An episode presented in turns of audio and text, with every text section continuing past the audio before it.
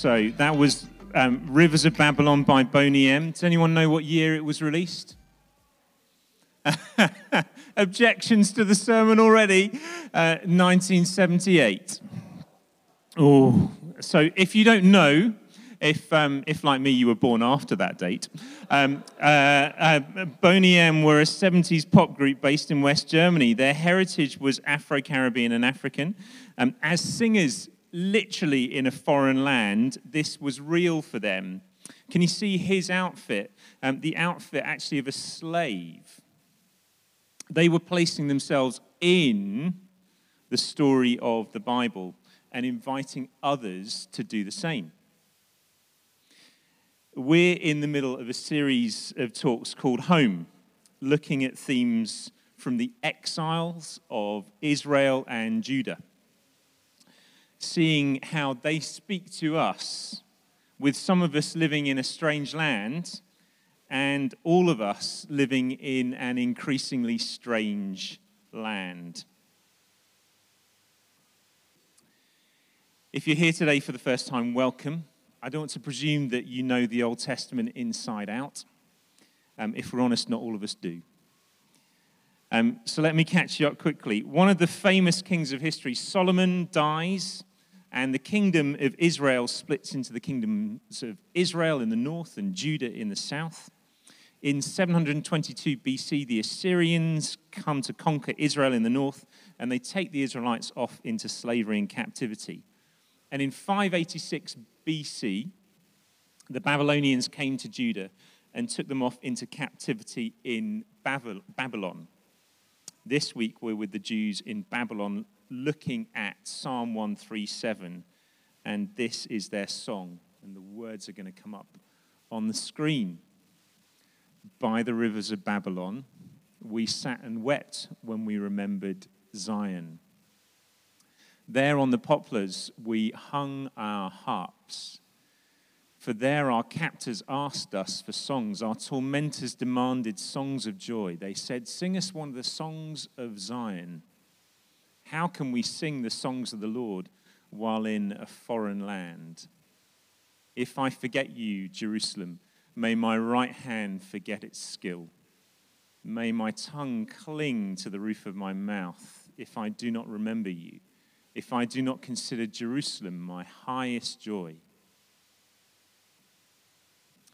Oh, we've missed a couple of verses off the end of that. Shall I, shall I see if I can find them in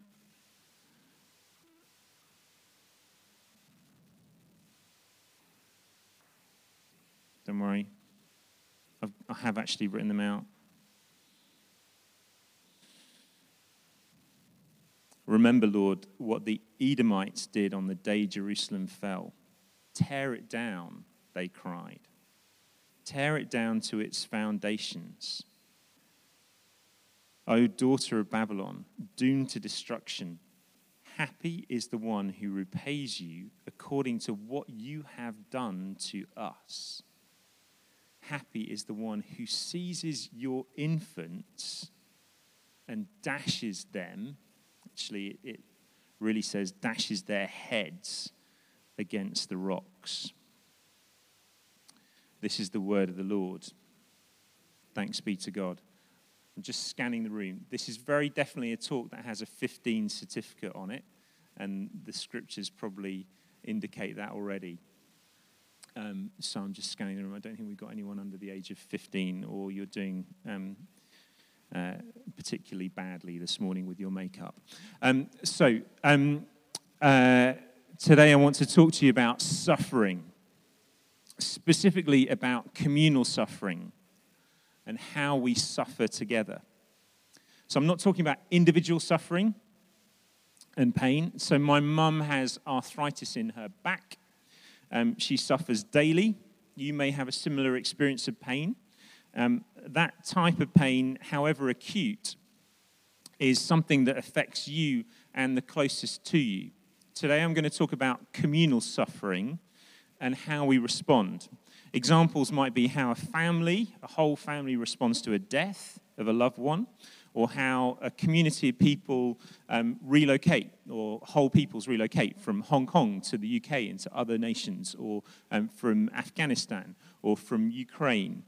Um, uh, or even um, how we talk about the losses that we endured in the pandemic. How we talk about the losses we endured in the pandemic. All the signs are that we are entering another period of suffering as a nation, with the cost of living crisis being compounded by political and economic uncertainty. So, whether we have moved from another country or lived um, where we are for all of our lives, we are all experiencing loss. We're all suffering, and suffering is on the way. Um, I'm actually really excited about preaching this sermon, but I'm aware that right now you might not be excited about what I've got to say. Um, but um, uh, I believe God has some really important things for us to hear. So, uh, it, this is how do we suffer loss with others as Christians? And Psalm 137 has something to tell us about that. And the key verse is verse 1, which is why I want you to remember Boney M. And by the rivers of Babylon, we sat and wept as we remembered Zion um, because that will help you when you think about how we suffer together. So, um, by the rivers of Babylon, we sat and wept when we remembered Zion. The first thing that this psalm teaches us is to be with. To be with. By the rivers of Babylon, we sat. The Jews went through their suffering together. This wasn't a quick walk or a one off. Their habit was to sit down together. Suffering often involves separation. I don't know if you've noticed this. Um, uh, they were often separated, the Jews, as they went into exile. So the, they, the Babylonians came along and they took first the young men off into exile. So Daniel was probably one of those. Um, so families arrived separately into exile to enter their suffering together two and a half thousand years later, we also experience collective suffering as something that separates us physically and emotionally. The war in Ukraine and political changes in Hong Kong have separated millions of loved ones from each other. Even at a smaller scale, the death of a loved one separates you from that loved one and other things like physical and mental illness often require hospitalization, which brings separation, even more so in the context of a pandemic. And the pandemic, if we're honest, has been one big experience of separation and isolation. Suffering brings separation. Separation isn't always physical, it's sometimes emotional too. In 2004, I went to South Sudan, if we could get the map up on the screen. Um, I, uh, at the very bottom of the screen, you can see a dot, and right next to it, you probably can't see it, it says Juba. And just below that dot is a place called Lainya, and I went there in 2004. So if you, in the, in the top left hand of the screen, you can see where Sudan is placed in the, con, in the continent of Africa. Um, my my boss, I traveled with him, he had been a missionary in Sudan for 25 years. Um, and for most of the time that he had been there, there had been a civil war between what is now Sudan and South Sudan. Um, and it was between the Muslim Arab north and the black, largely Christian south. Before we arrived, Andy said to me, The greatest gift you can give to the people we're with is being willing to listen. Often in a civil war, people don't tell their stories because they know that everyone else has a story of suffering too. They know that everyone else has a story of suffering too. So they don't want to burden them. My task was just to be with them. And our task as we were there together as a team was to equip them to be with each other so they could start to listen to each other's stories. So we sat down in Sudan for two weeks. It was quite hot, so I was quite glad we were sitting down and not running around. We sat down, not just physically, but emotionally. And God changed me in those two weeks. What He did then is part of why I am resolutely committed to Christian community here in the shape of little churches as part of God's kingdom. The first step in communal suffering is to be with others. The second step is to be real with. We sat and wept. We sat and wept. They wept. They were real. Listen to these words again. There on the poplars trees we hung our harps, for there our captors asked us for songs. Our tormentors demanded songs of joy. They said, Sing us one of the songs of Zion, which is another word for the area around Jerusalem. How can we sing the Lord's song while in a foreign land? If I forget you, Jerusalem, may my right hand forget its skill. May my tongue cling to the roof of my mouth if I don't remember you, if I do not consider Jerusalem my highest joy. Remember, Lord, what the Edomites did on the day Jerusalem fell. Tear it down, they cried. Tear it down to its foundations.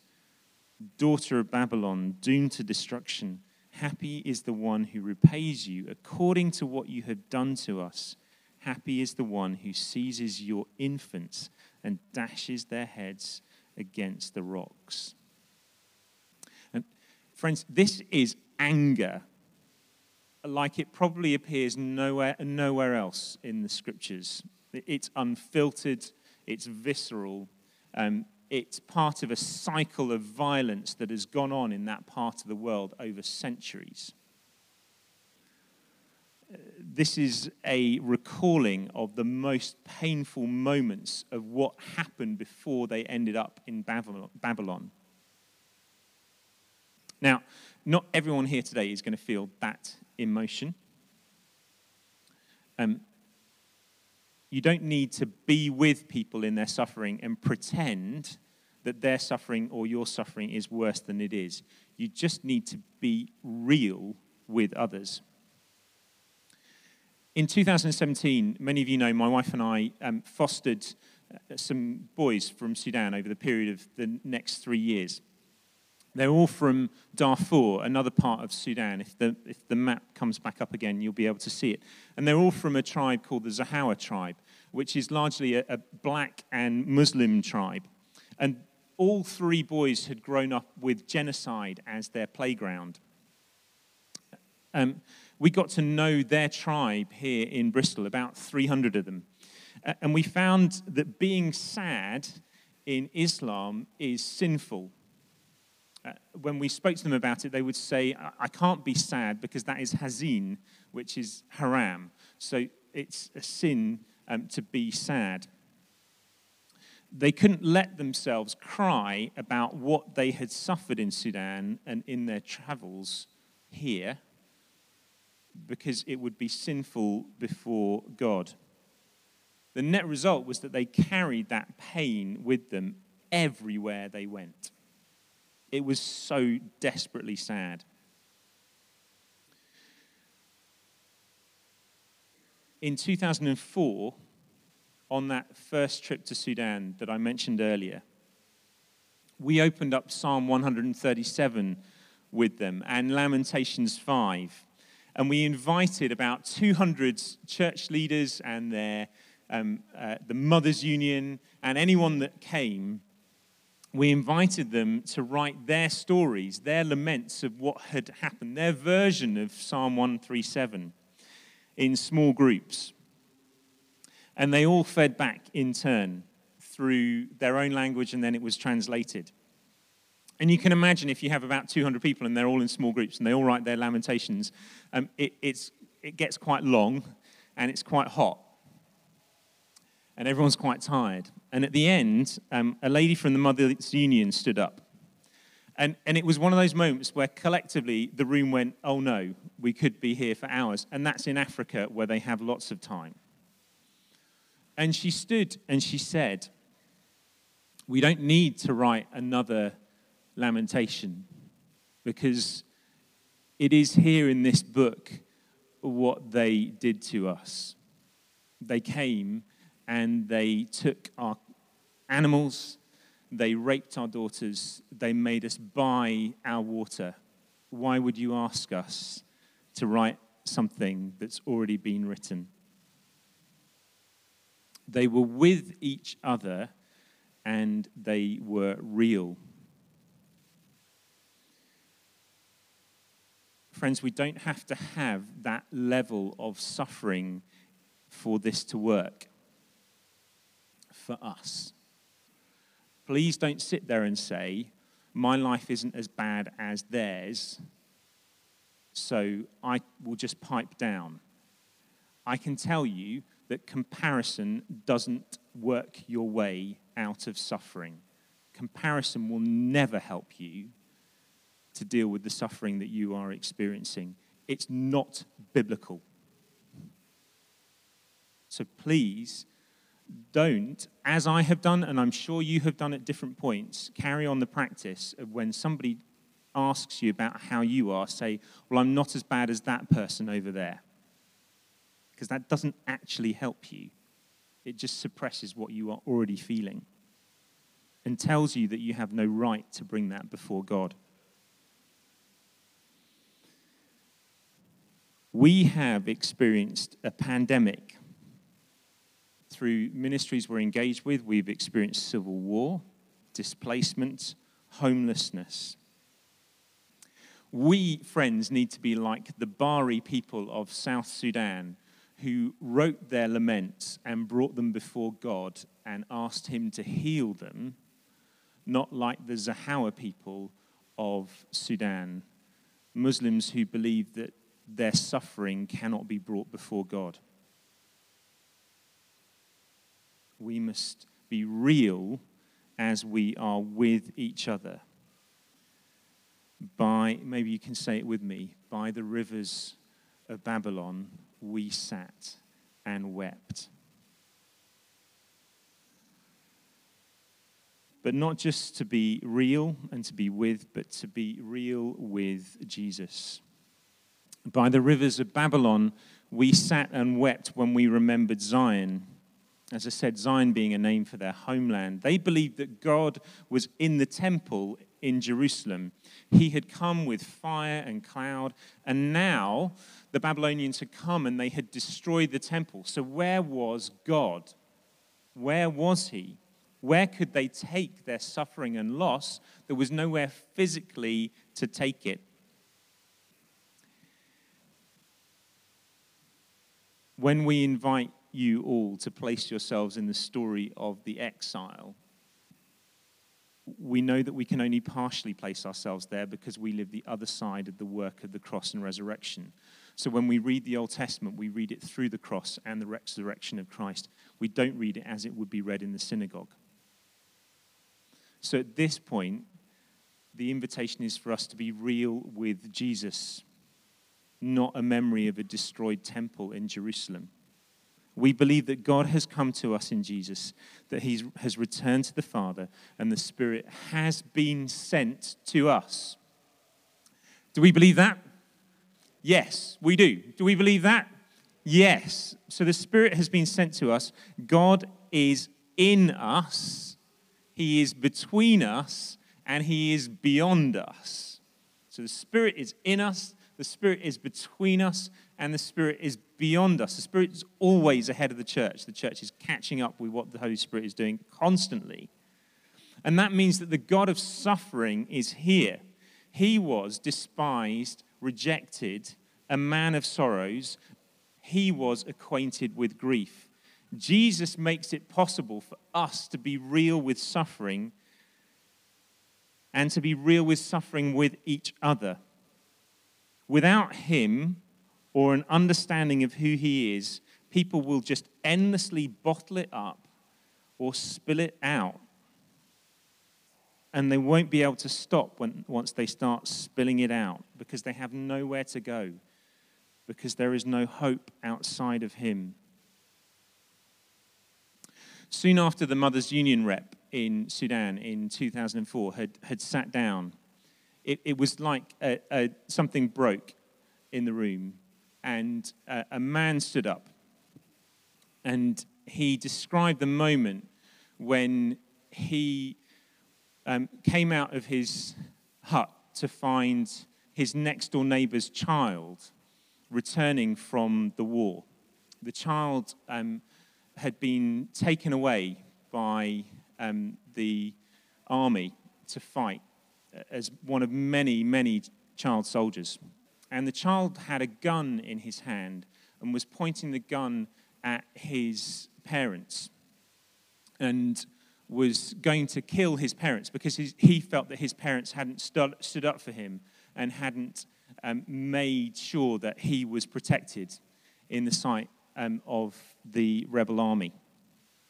And the neighbor described the moment where he had to choose to go into his hut and to take a gun um, himself and um, to shoot the child rather than um, let the child shoot the parents because he knew that the parents were not going to survive and they had other children that were depending upon them. And, and he described how, in that moment, um, uh, sorry, he described how he and the neighbors were reconciled in the midst of that pain. But that was the first time that that story had been told publicly. And in it being told publicly, there was healing for them because they were no longer hiding the shame of their suffering. But also, it validated every other person in the room who had similar stories themselves.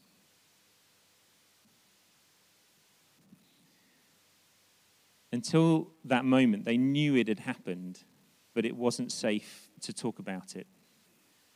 I, I can't imagine what it would be like to carry that pain around. But instead of pain and just pain, there was now healing and forgiveness. And this is where comparison does help. Because if we know that God can bring healing and forgiveness into such desperate circumstances, and He can help people who have been through such extreme suffering, then we can look upon our own situations and know that God is able to deal with ours. So we don't compare ourselves out of suffering, but we can see that God is able to deal with ours. Back in March of this year, I had COVID as the government opened up the visa scheme for Ukrainian refugees. And by the end of that week, through conversations with colleagues, we had 10 churches signed up to run welcome hubs for Ukrainian refugees. Over 500 Ukrainians have arrived in this city, and every one of them has received an invitation from Bristol City Council to a welcome hub run in a local church. I desperately want every Ukrainian refugee to have the gift of being able to be real with Jesus about their suffering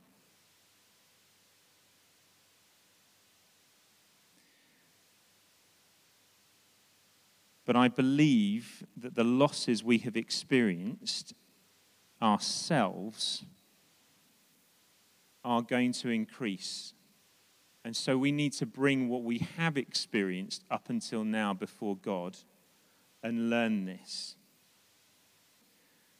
Um,